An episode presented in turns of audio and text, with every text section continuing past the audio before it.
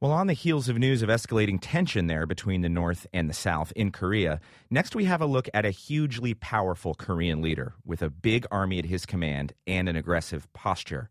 No, it's not Kim Jong un. It's Lee Kun-Hee. He's one of South Korea's most influential economic leaders, and he's chairman of Samsung. Now, that's a company that is now the biggest consumer electronics maker in the entire world.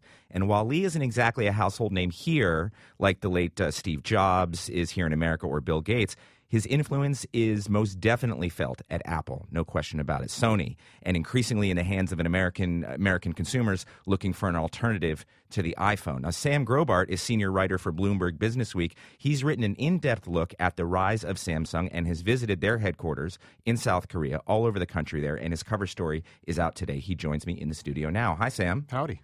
Well, you uh, let's take a listen. We want to start off here with um, what you might call an attack ad almost. We're used to attack ads in politics. Here's a commercial that might be perceived as an attack ad in the electronics world. Hey, man. Oh, hey. How's it going? Saved you a spot. I moved on. But you're not gonna miss all this? Uh, I got the Samsung GS3 now. Is that a Samsung? That's a new Samsung. It is. It's pretty cool. Now, isn't that the one with envious young iPhone users envious of the new Samsung phone? Yes, that was Samsung really kind of taking it to Apple, which was very unusual for them to do. And in fact, back in Seoul, back in South Korea, that ad was viewed um, a bit suspiciously by some of the brass up at Samsung. Now, you take a look inside this giant corporation and its veneration of its leader, sort of in the Korean style, maybe. But what you really study here is the transformation of Samsung from a company that made dusty second rate TVs that sat at the back of the store to the giant that they are today that makes some of the most popular phones and electronics, the most high quality electronics in the whole world. What has that transformation been like?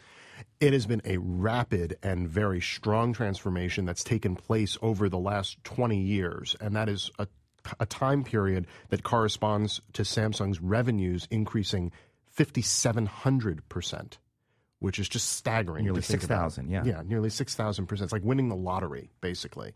And it's a company that back in 1993, Chairman Lee had a very you know uh, very long conversation with his top executives. In fact, it lasted three days. This was the three-day speech in Frankfurt that you described. This that is exactly. It is known within the company as the Frankfurt Declaration of 1993, and it is always said in its entirety. And this is when Chairman Lee had been traveling the world. Uh, during that trip, he discovered the dusty TVs in the back of a Southern California electronics store. He was very dismayed to see that. And by the time he got to the Kempinski Hotel in Frankfurt, he decided he needed to do something. He summoned more than 200 executives to Frankfurt, where he laid out for them his vision for the company. And that vision became known within the company as new management, capital N, capital M. And so the Frankfurt Declaration of 1993 and the new management, which was introduced there, became sort of the guide for the company. Uh, in fact, a 200 page book was published from that event and distributed to every Sam- Samsung employee, as well as a glossary book to explain some of the terms in the first book. And for employees who didn't know how to read, they put out a cartoon version. To just to make sure that every single employee was indoctrinated sufficiently. Absolutely. Well, I want to ask you about indoctrination because you, you describe um, you describe sort of the veneration of Lee as chairman, but you describe a couple of things when you visited Samsung headquarters, or at least the the um, the uh, human resources headquarters there. There was really remarkable, sort of a dystopian place, even where quotes from the chairman, I, I call I, I will call him the leader, broadcast over PAs as everybody's walking around. D- describe that culture and sort of what it does there you're in this actually quite attractive surroundings. It's like a big office park campus setup. It's very sylvan. You go into a lobby, and there are word, words have been carved into marble on the walls. Our principles, our our goals in English, also Korean. But you do hear from time to time the pre-recorded voice of the chairman who had been giving an address at some place or another coming out over the PA. And this is just a matter of course. And then when you go upstairs, you see the main auditorium, which is called New Management Hall. And it's called that, by the way, because that's where the chairman delivered new management to the rest of the company after returning from Frankfurt. But just off to the side of that is this other room called the Frankfurt Room. And I walked in and I was immediately unimpressed. It was a medium sized conference room with a sort of rectangular conference table, drab pink tablecloth, bad fake floral centerpiece, pair of microphones, high back black chair, and an oil painting of a, Ven- a Venetian canal. And it didn't look like much of anything. And I turned to the, to the tour guide and I said, "What? What is this?" And he looked at me like I was the dumbest person in the world. And he said, These were the furnishings from the hotel in Frankfurt that the chairman delivered his speech in. We had it all brought here and we've reassembled it. They dismantled it and rebuilt it exactly the same yeah. configuration that it was. I mean, it's like when you go to the Smithsonian, right? And it's like, here's Julia Child's kitchen and here's Archie Bunker's chair. They've rebuilt it exactly. They've rebuilt it exactly. Well, what is this? What does this, so that those are some? I consider them some sort of strange stories from yeah. inside of HQ. What does it say about Samsung's strategy? Because you describe the different ways in which Samsung takes over companies. Sometimes making instead of making one device, it's great. They make seven and see which one sticks, which ones people like best. You also describe another thing. They they have a strategy of making parts for other companies and then learning how they do business and then taking over. Can you describe sort of that dynamic? It's fascinating. It's been working very well for Samsung. And what they basically do is they identify an industry where it t- takes a lot of money to get into it. A high amount of capital is required. So, for example, software isn't really interesting to them, but manufacturing is. And so, take televisions.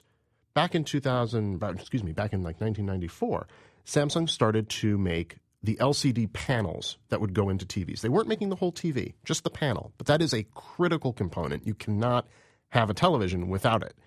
And they were making them and they were selling them. They were selling them to Sony, they were selling them to other manufacturers who needed them.